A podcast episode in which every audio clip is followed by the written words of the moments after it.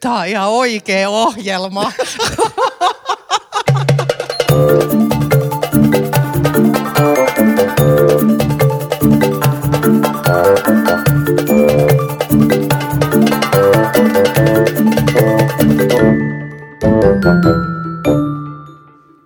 Hyvää tiistai-iltapäivää, rakkaat kanssapodcastääjäni. Laura No hei kaikki. ja Silvia. Moikka. Onko podcastääjä oikea sana? No tästä lähtien se on, näistä suomen kieltä uudistetaan. Kyllä, Aivan. kyllä. Oli mulle uusi sana, mutta uudissanathan on aina hyviä. Kyllä, kyllä. Ää, mitäs kaikkea uutta tällä ka- viikolla kaupungissa tapahtuu? Ymmärtääkseni budjettineuvotteluvaiheet alkavat tässä kehittyä ja ryhmät ovat viime viikolla esittäneet kysymyksiä ja kaupungin virkamiehistö on niihin nyt sitten viikonlopun yli vastannut. Ne luettiin eilen kaupunginhallituksen kokouksen jälkeen nämä vastaukset ja niihin vastauksiin tutustuttiin. Ja mitäs huomenna tapahtuu, Laura? No huomennahan nyt käynnistyy nämä ryhmien väliset budjettineuvottelut. M- millä tavalla ne käynnistyy? Kerro nyt vähän, että raata sitä salaisuuksien muista, ovea. Pitäisikö mun vielä muistaa? Mä oon ollut useissa budjettineuvotteluissa toki mukana, kun on aiemmin ollut ryhmäjohdossa, mutta että suurimman ryhmän johdollahan kutsutaan kaikki valtuustoryhmät koolle No mä voin kertoa Joo. sitten, että se alkaa sillä, että ryhmät... ryhmät ja kertoo ha- omat tavoitteensa. Näin just, just säkin näin muistit. siinä ekassa Hyvä, kokouksessa, just näin. näin. näin se menee. Joo. Ja sitten usein, usein tota isoilla ryhmillä, kun on kaksi neuvottelijaa siellä paikalla, joilla on, niin sitten on usein ehkä vähän roolitettu sillä lailla, että on semmoinen hyvä poliisi ja paha poliisi. Niin, joka on välillä siis semmoista. niin naurettava, sä tunnet ne molemmat oikein hyvin ja sitten toinen yrittää esittää jotain kovanaamaa, niin sit sä oot okei. Okay. Joo, joo, kyllä se tosta noin menee. Niin, mutta Mutta sittenhän se, miten ne menee ne neuvottelut, siinähän ei ole mitään semmoista tiettyä kaavaa. Siinä on joukko ihmisiä, jotka istuu pöydän ääressä. Ja niiden Kyllä. pitää jollain tavalla sopia. Että sitten se, missä tunnelmassa sitä tehdään, niin se riippuu tosi paljon siitä vetäjästä. Että millaisen tunnelman se haluaa itse luoda. Sieltä asioista voidaan sopia hyvässä hengessä tai voidaan niinku pelaa ajan kanssa ja pelaa minkä kanssa korttien kanssa. Täällä istutaan aamuun asti, jos te ette suostu. ja sulhan on Silvia kokemusta semmoisestakin, että ryhmä ei ollut mukana budjettisovussa. Eli Kyllä. sitten silloin ei ehkä sitten ollut niin, niin harmoniset neuvottelut, kun ryhmä lähti ovet paukkuen sieltä neuvotteluista. Ei, vai miten mutta siinä on niinku puhe, mä olin silloin puheenjohtaja, siksi mä lähdin siitä paikalta. Musta se on mahdoton tilanne. Että jos sä oot itse neuvottelemassa ja sä saavutat jonkun sovun, mikä on tietysti aina kompromissi, mm. niin että et, et sä voi niinku tulla takas niille sun niinku kollegoille ja sanoa, että no ei tämä nyt sitten käynytkään meille, vaikka mä oon tässä monta päivää teen kanssa sopinut, että jos tämä käy, niin teille käy toi, jos me saadaan tämä, niin te saatte ton.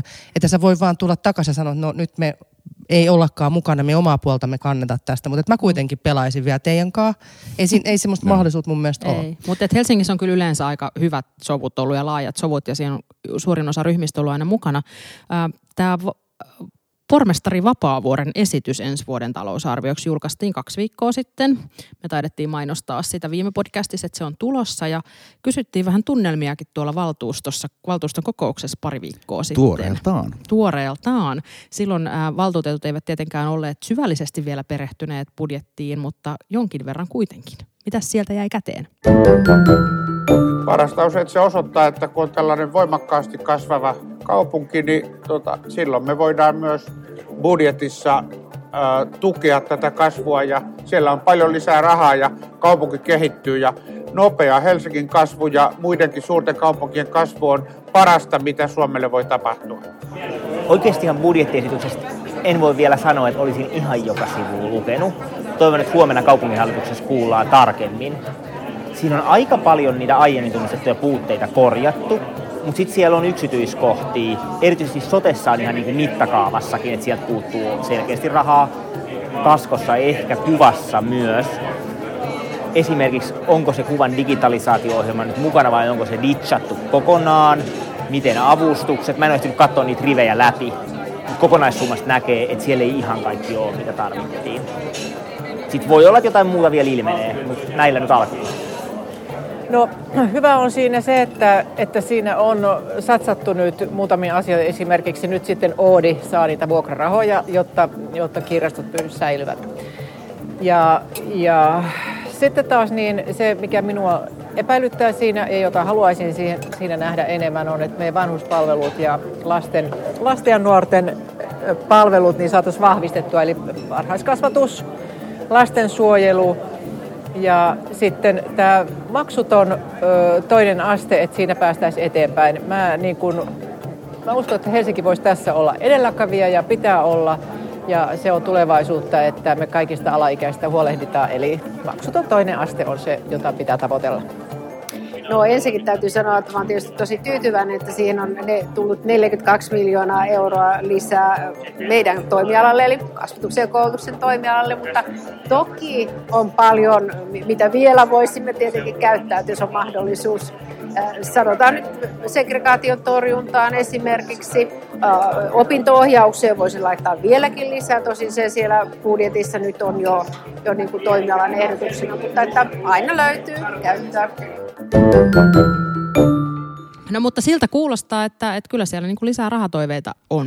Ehkä. Joo, siis eiköhän tämän budjettineuvottelun samalla tavalla kuin viimeisen neljän vuodenkin, viiden vuoden neuvottelujen se iso kysymys on se, että millä tavalla kyetään tavallaan tämän toiveiden säkin ja sitten toisaalta strategiassa kirjattuun jonkinnäköiseen talouden ison kurin niin kuin välinen ristiriita ja juopa ne, niin kompromissi löytämään siihen väliin. No noinhan se on, mutta mä oon kyllä itse sitä mieltä, että nyt on kyllä siis, ei ole perusteita sille, niin kuin mitä se ensimmäinen pohja oli. Pormestarin ehdotushan vei parempaan suuntaan, mutta mä en näe perusteluita niille tietyille kiristyksille, mitä se esimerkiksi sotessa tai kaskossa on, koska se on tosiaan, että Helsinki kasvaa ihan hirveät kyytiin. Nyt meidän on investoitava nyt, tai me ollaan tulevaisuudessa pulassa.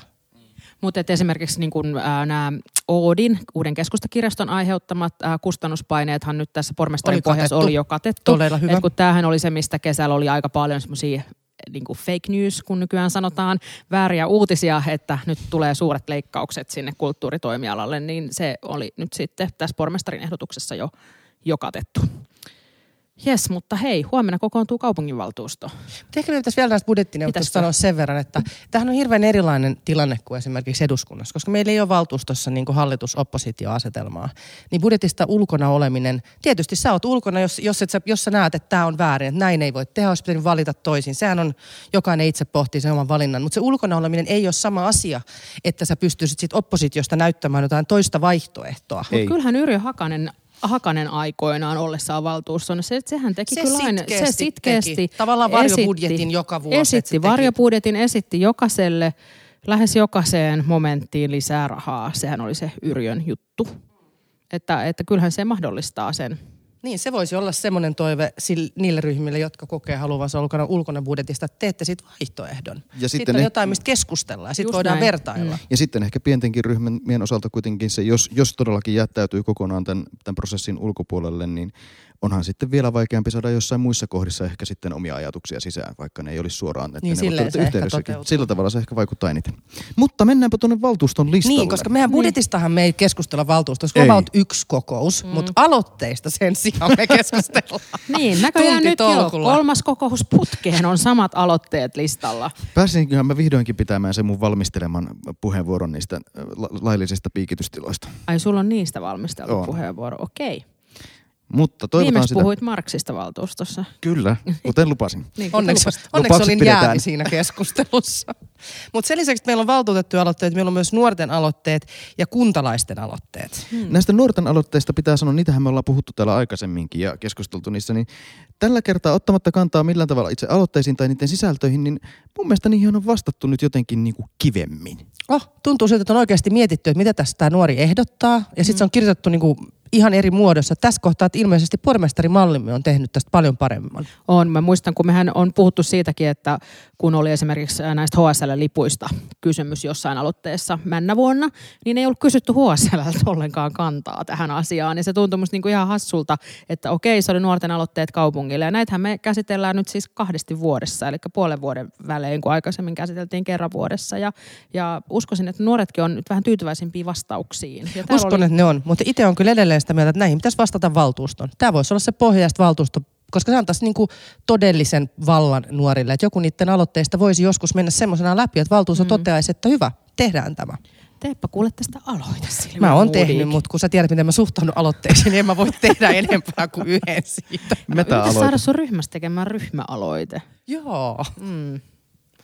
Hei, no sitten kaupunkilaisten aloitteet, tai siis kuntalaisten aloitteet, kunnan, asu, kun, anteeksi, kunnan asukkaiden. Kunnan asukkaan aloitteet. Se tulee varmaan kuntalaista, että se on tämmöinen tämä tämä nimi. Ja näitähän, nämä on nyt siis peräti ajalta ensimmäinen ensimmäistä 2017,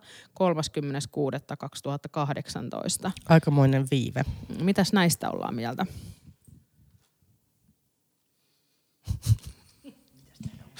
Syvä hiljaisuus vallitsee podcast, podcastai, podcast, miten se nyt taivuttaisi podcastaa? Sen hiljaisuuden voi leikata pois, Niin. jos sitä ei ota huomioon. Näissä kyllä siis verrattuna näihin, näihin nuorten aloitteisiin, niin on sanottava, että nämä nuoret lähtee paljon yleishyödyllisemmin liikkeelle. Ne miettii niin kuin asiaa nuorten kannalta, ei oman itsensä tai ihan vaan sen oman kortterinsa kautta, kun ehkä sitten nämä aikuiset lähtee enemmän siitä, että mitä minä nyt kaipaisin. Ihan totta, ihan totta. Yleishuomiona varmaankin just näin. On siellä niinku ainakin yksi, jota, yksi aloite, josta mä tälleen kaupunkisuunnittelusta vähän diggailen ja ehkä voidaan tämän päivän vieraalta kysästäkin sitten, joka on tämä Matti Tapanisen ideo- ideo- ideoima kevyen liikenteen silta Siltasaarasta Kaisaniemeen. Mm. Että sieltä juttu, niin, että sieltä juttutuvan nurkalta tai sieltä, sieltä kun kulman takaa ajaa, niin sieltä menisikin yksi silt- niin kevyen liikenteen silta suoraan sinne puistoon. Se olisi oikein mukava. Sitten täällä on myös tämmöinen kuntalaisaloite, että ei suurmoskeijaa. Ja tota, tästähän on toki päätetty jo moneen otteeseen, mutta tota, ehdoton ei. Ja tässä on lisätietojen antaja perussuomalaiset. se oli Ja jo- mä niin mietin sitä, että onko tämä nyt sitten oikeasti kunnan asukkaan aloite vai että miten, No jos siinä on lisätietona perussuomalaisten, se on perussuomalaisten aloite, mikä on puettu Niin, kuntalaisaloitteen tai, tai, muoto. tai, sitten se on kuntalaisen aloite ja sitten hän, niin kuin, että jos joku haluaa tästä lisätietoa, niin kysykää persuilta, että ne tietää. Niin. Mä tiedän. Jotenkin Mutta aika- kyllähän jokaisella puolueen jä- jäsenellä on oikeus tehdä myös kuntalaisaloitteita, Kyllä. jos niin haluaa. Sehän, Täällä täytyy tietysti sanoa, että kun mä nyt, nyt luen julkisen listan kautta tätä, niin täältähän puuttuu näiden aloitteen tekijöiden nimet, koska se on, se on jotenkin jonkun tietosuojalain vastaista, että täällä, tota, täällä ei kerrota kuka nämä, kuka kuntalainen nämä on tehnyt nämä aloitteet, että sekin, sekin tietysti tiedoksi, että jos haluaa näitä tehdä, niin ne voi sillä tavalla anonyymisti tehdä, että, että ei kaiken kansan nähtäville tule aloitteen Ja sitten tässä on yksi teema, mikä toistuu siis kaikessa. Se tulee nuorilta, se tulee valtuutetulta, se tulee kuntalaiselta, on erilaiset matkalippujen niin kuin alennukset. Tässä kohtaa nyt eläkeläiset ja työttömät. Ja on monia perusteluita, minkä takia monilla ryhmillä pitää olla niin kuin alennuslippu. Mutta tässä on nyt yksi esimerkki siitä, että eläkeläiset ei ole yksi samanlainen ryhmä, jolla olisi samanlaiset tarpeet. Et mun äiti ja Nalle Valruus on kai samanikäisiä, mutta mä luulen, että niiden tarve HSL-lipun tuelle on aivan toisenlainen. On ja senhän takia HSL on tämän ratkaissut niin, että siellä on nimenomaan riippuen siitä, että minkälaisella eläkkeellä, Eläkkeellä on, että onko se kansan tai että, takuun. että tota, mil, millainen alennus siitä sitten tulee. Mutta sitten moni ei olla. muista, että Mm. näistä me emme päätä. Niin, ei, me emme päätä ja sitten moni ei muista sitä, että jokainen, jokainen tota HSL-lippu on jo aika vahvasti subventoitu.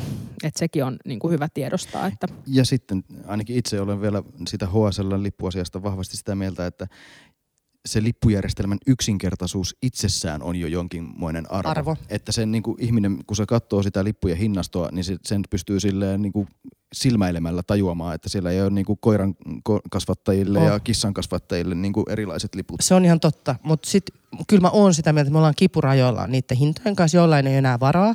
Että kyllä tämä, niinku, että 50 prosenttia lipun hinnoista haetaan uusiin investointeihin, niin se, se suhdeluku pitäisi mun mielestä muuttua. Että joku niissä perussopimuksissa pitäisi saada kestävämmälle pohjalle, koska onneksi me kuitenkin ollaan tehty näitä isoja investointeja. Ja siis ihan siis sellaisia, no tähän, tähän taas liittyy tosi monen asia, joita me ollaan täällä aikaisemminkin puhuttu, että muistelen, että kehäradassa poistoajaksi on merkitty 40 vuotta, Mm. kun taas länsimetron tunnelia poistetaan 30 vuodessa ja tällähän on erittäin merkittävä niin kuin, vaikutus Mm. sille, että mikä se kustannus on per vuosi ja sitten taas se tunneli on tuolla 200 vuotta.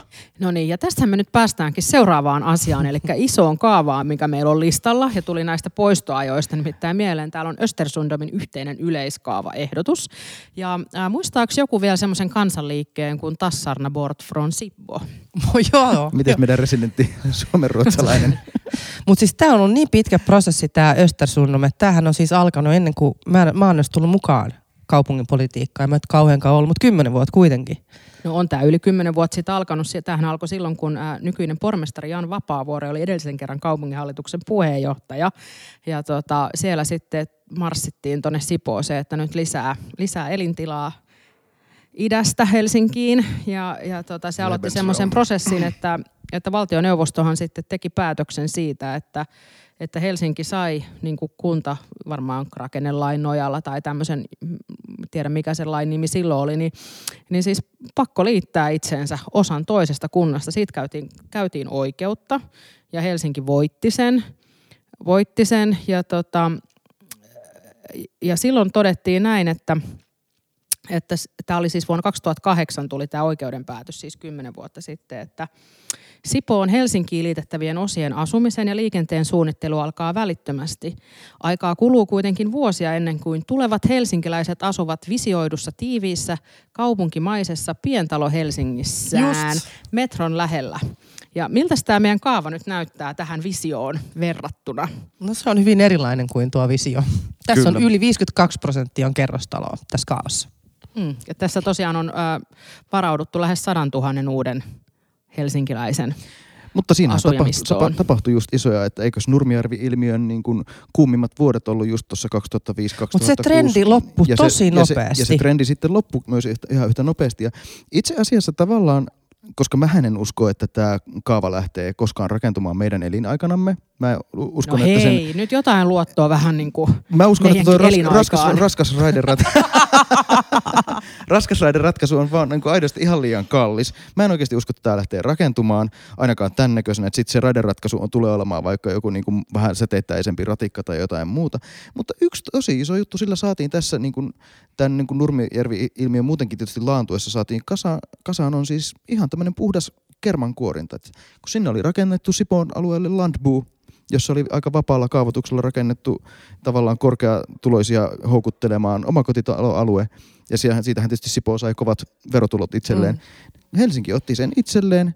Ja sitten sinne ymmärtääkseni aivan vastaavaa aluetta ei sitten kuitenkaan tämän kaapatun alueen seuraavalle puolelle sitten enää syntynyt. Sinne se välimatka on kuitenkin jo riittävän pitkä. Että jos tässä jotain tehtiin, tässä pysäytettiin semmoinen Turku-tyyppinen ilmiö, jossa ihan niin kuin naapurikunnat rakentaa rajalle sellaista asutusta, joka sitten hajauttaa tätä hajauttaa kaupunkirakennetta ja aiheuttaa meille sitten taas vastaavasti liikenneongelmia. Niin siis tällä äh, Helsinkiin liitetyllä alueellahan asui noin 2000 sipoolaista, joista tuli sitten helsinkiläisiä. Että siinä ei, tota, et ei, ei voi sanoa, Niin. että olisi ollut kovin tiheesti asuttu se. Tää, tota, paljonko tämä pinta-ala nyt on? 44,5 kilometriä, että nel, neljä kilometriä. Että, että tota, Oh, mutta tässä on siis tämä ongelma on siis se, että kun mietitään sitä metroa, niin ajatellaan, että se on kätevää, kun sä oot siellä kaukana, että se on yksi raide, millä sä pääset keskustaan tai Espooseenkin asti, vaikka se kestäisi kauan, se on luotettava, se on ajoissa, tiedät tarkalleen minuuttimäärän, mitä se sulta vie.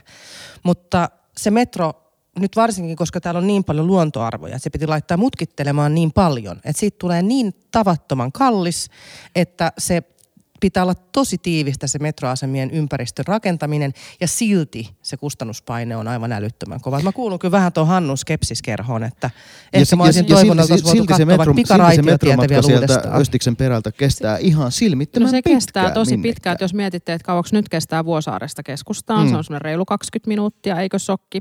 Oh. Niin tuota, tuohon vielä toiset, Toiset 20 päälle, toiset, minsaa päälle. toiset 20 minsaa päälle, että kyllä se alkaa olla sitten semmoista niinku, Oh. Mutta kyllä mä oon ymmärtänyt, että tutkimusten mukaan, kun mietitään, että miten ihminen valitsee joukkoliikenteen, se aikataulun luotettavuus on yksi kysymys, se, että ei tarvitse vaihtaa, on toinen kysymys. Sitten sä istut alas ja sä alat siinä sähköposteja tai mitä nyt kukin sitten Ja kyllähän työmatkalla. niin raideliikenne on ihan ylivoimainen tässä verrattuna, verrattuna kumipyöräliikenteeseen.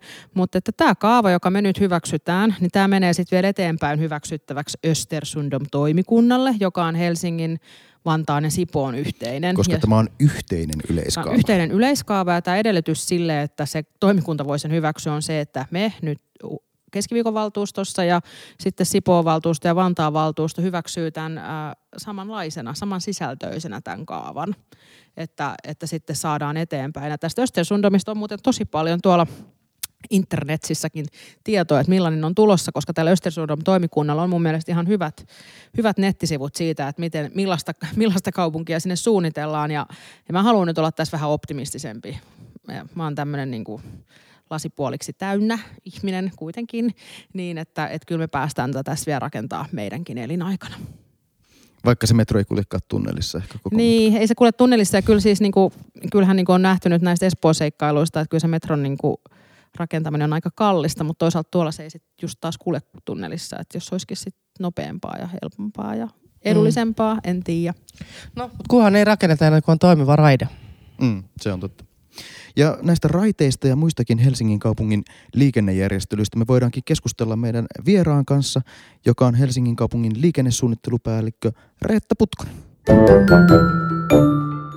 No niin, tervetuloa meidän äh, vieraamme. Tämän viikon vieras on Reetta Putkonen ja saat, mikä sun titteli onkaan? Kiitos kutsusta. Mun titteli on nykyisin liikenne- ja katusuunnittelupäällikkö. No sulla on melkein normaali vielä toi titteli, kun No. joillakin on niin pitkiä ridirampsoja. kaupunkiympäristötoimialan? Niin. Kyllä, joo, joku- mä olen siis kaupunkiympäristötoimialalla kaupunkirakenne palvelukokonaisuudessa ja vedän liikenne- ja katusuunnittelupalvelua. Kymppi Makalike.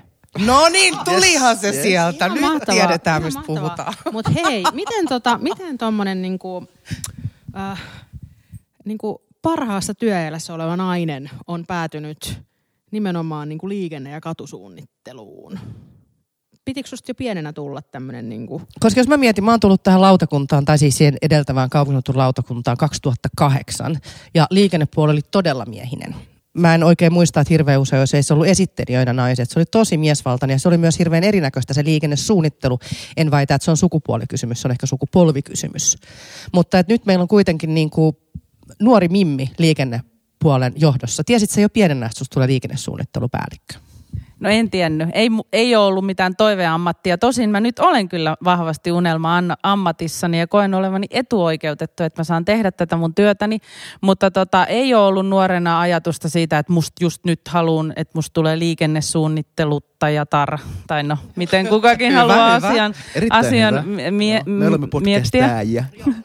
Ja tota, mutta sitten mä menin Otaniemeen teknilliseen korkeakouluun opiskelemaan ja siellä nimenomaan yhdyskuntatekniikkaa. Ja sitten mä jotenkin vaan ajauduin liikennetekniikkaa lukea pääaineena ja sitä kautta sitten olen tähän pisteeseen tullut.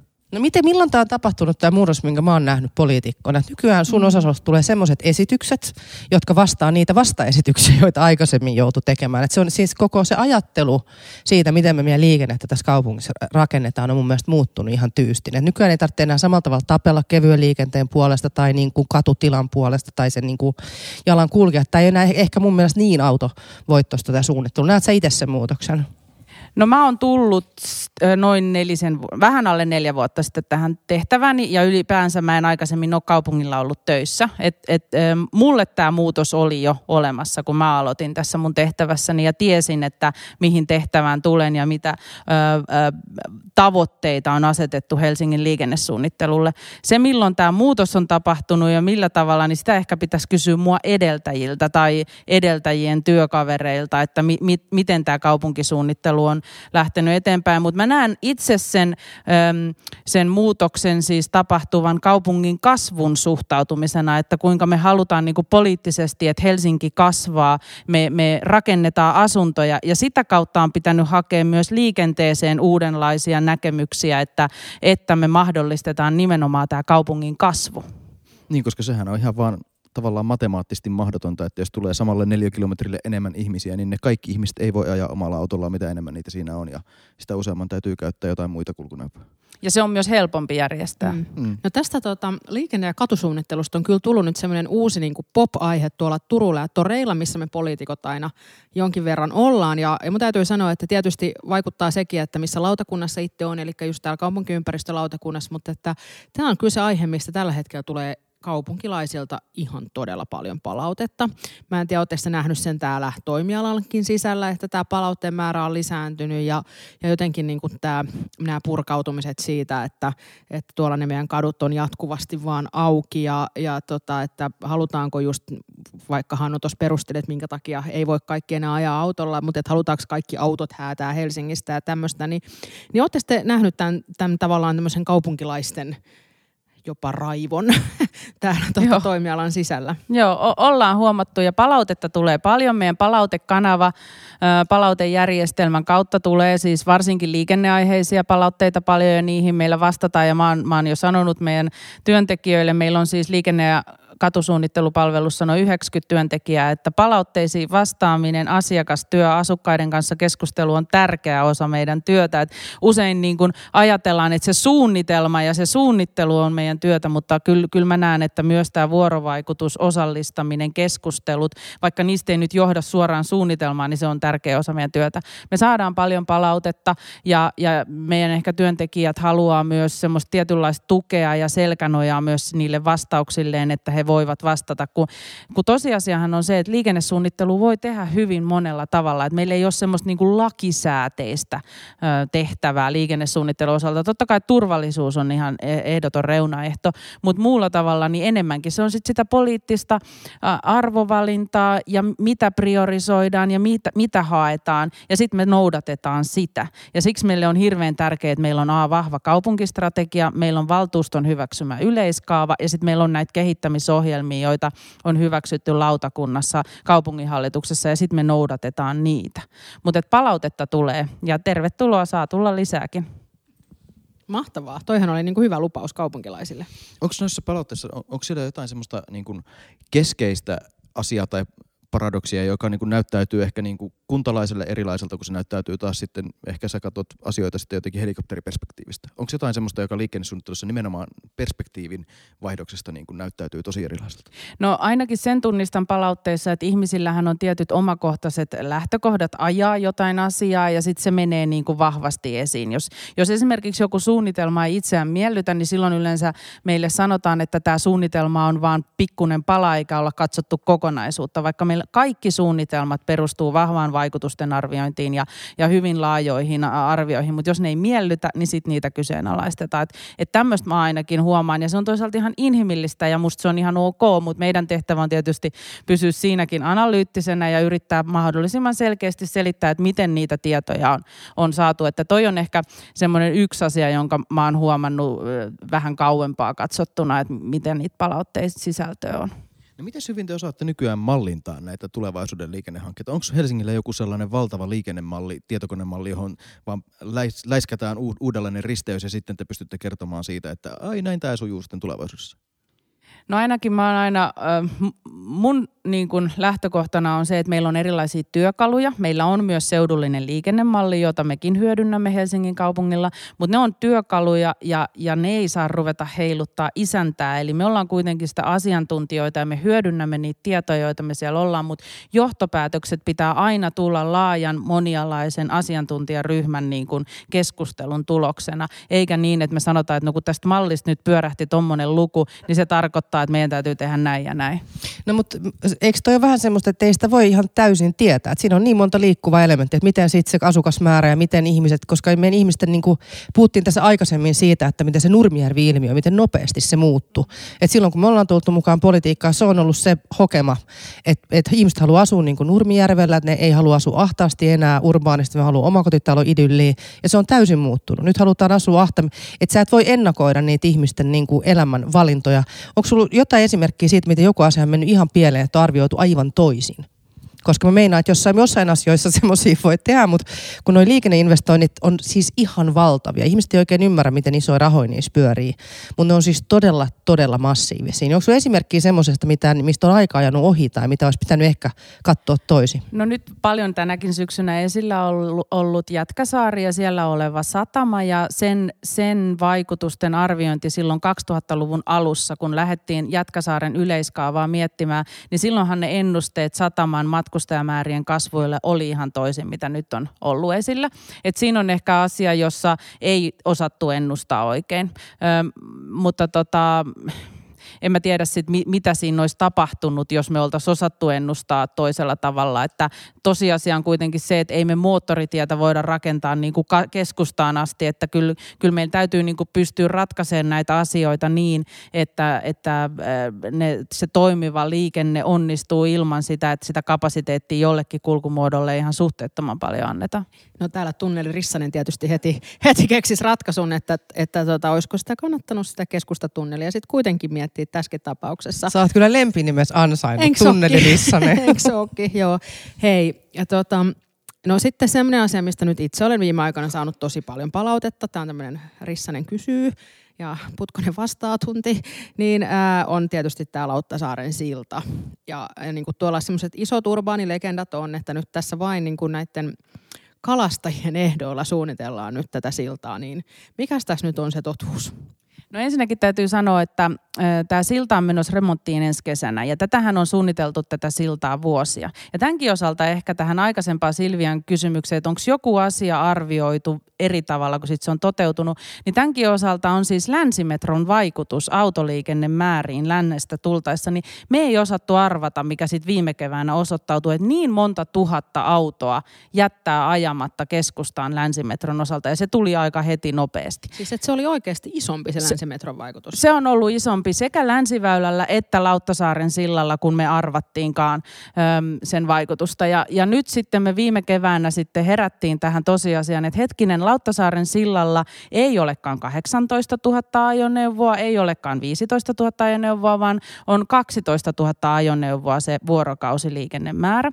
Ja sitten me ruvettiin miettiä, miettimään semmoista ratkaisua, että mitäs jos me sen sijaan, että me tehdään neljä alimittaista kaistaa, kun niissäkin on omat haasteensa, että kaikki neljä kaistaa on liian pieniä. Siellä kun on vähänkään isompi auto, niin sen pitää vähän hidastaa vauhtia, että se vieressä oleva meneekin siitä ja näin. Ja sekin vaikuttaa autoliikenteen sujuvuuteen ja turvallisuuteen. Niin tehtäisikin jotain muuta ratkaisua. Eli meidän lähtökohta on nyt, niin kuin, mitkä kaksi asiaa tässä taistelee toist, to, tai arvioidaan niiden toistensa vaikutuksia, niin ei ole, että pitääkö sillalla olla myös ihmisiä tai pitäisikö siellä olla myös se ainoa pyörätie, joka Espooseen on tällä hetkellä Helsingistä mahdollista toteuttaa, vaan se, että tehdäänkö kolme oikean mittaista kaistaa vai tehdäänkö neljä alimittaista kaistaa. Ja että miten me hoidetaan myös sen sillan kunnossapito ja lumitilat ja muut asiat, jotka ei ehkä liikku liikkujan mielestä ole olennaista, mutta sitten jos se pyörätie ei olekaan kunnossa talvella, niin kyllä me sitten saadaan palautetta, mutta siinä suunnitelmassa ei pystytä arvioimaan, että sekin tarvitsee tilaa. Ja tästä on oikeastaan enemmänkin siinä Lauttasaaren sillalla kysymys. Ja sitten taas autoliikenteen välityskyvyn osalta, niin, niin niin se suoraan ajavat kaistat eivät ole välityskyvylle se kynnyskysymys, vaan ne on ne liittymät.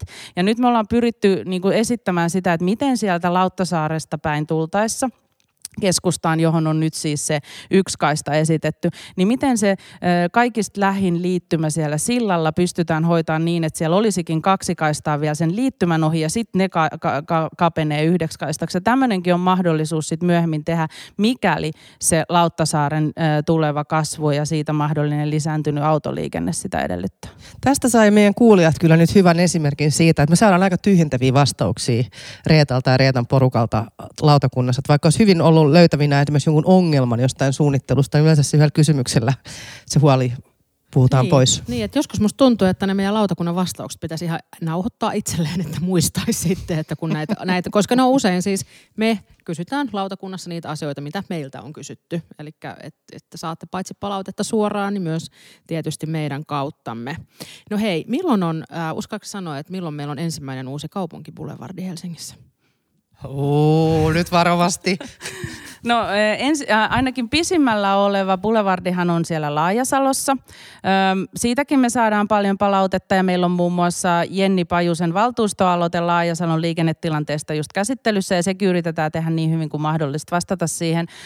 Mutta että olisiko se sitten se vai Vihdintien muutos kaupunkibulevardiksi ja koska tämä tapahtuu, niin nämä on nyt näitä ennustamiseen meneviä asioita, että, että taas vetoan siihen, mitä te olette valtuustossa päättäneet, niin Vihdintiestä on, on, on, on tota, päätös, että siitä pitää se ratikkapäätös tulla jo t- tällä valtuustokaudella valtuustokaudella tota, päätökseen ja sitten taas kruunusilloista, jotka vaatii ainakin osan sen Laajasalon boulevardisoinnista, niin se pitäisi saada rakentumaan niin, että se alkaa jo tällä vuosikymmenellä, että et saa nähdä nyt sitten kumpi niistä ensin. Aivan mahtavaa. Kiitos Reetta, kun tulit meille vieraaksi. Kiitos Reetta. Kiitos, oli mukava olla täällä. No, meillä olisi ollut vaikka ihan kuinka paljon enemmän Kyllä, sun kanssa olisi, olisi voinut jatkaa vaikka kuin niin, pitkään. Kyllä, että, että tämmöinen kysy Mutta nyt teidän pitää rientää kokoukseen. Niin. niin pitää, ja huomenna kaikkien pitää kuunnella paitsi valtuustopodcastia, kerrotte siis kavereillenne, että kuunnelkaa myös tämä, niin sitten voitte katsoa sieltä Helsinki-kanavalta. www.helsinkikanava.fi Että miten se kokous etenee. Kyllä. Saadaanko kaikki aloitteet käsiteltyä Mä huomenna? veikkaan, että puheenjohtaja sanoi, että tänään istumme, kunnes kaikki aloitteet on käsitelty. Tämä on kolmas kokous, missä toi sama lista pyörii. Näin se on. Hyvä. Kiitos. Moi moi. Moi. Thank you.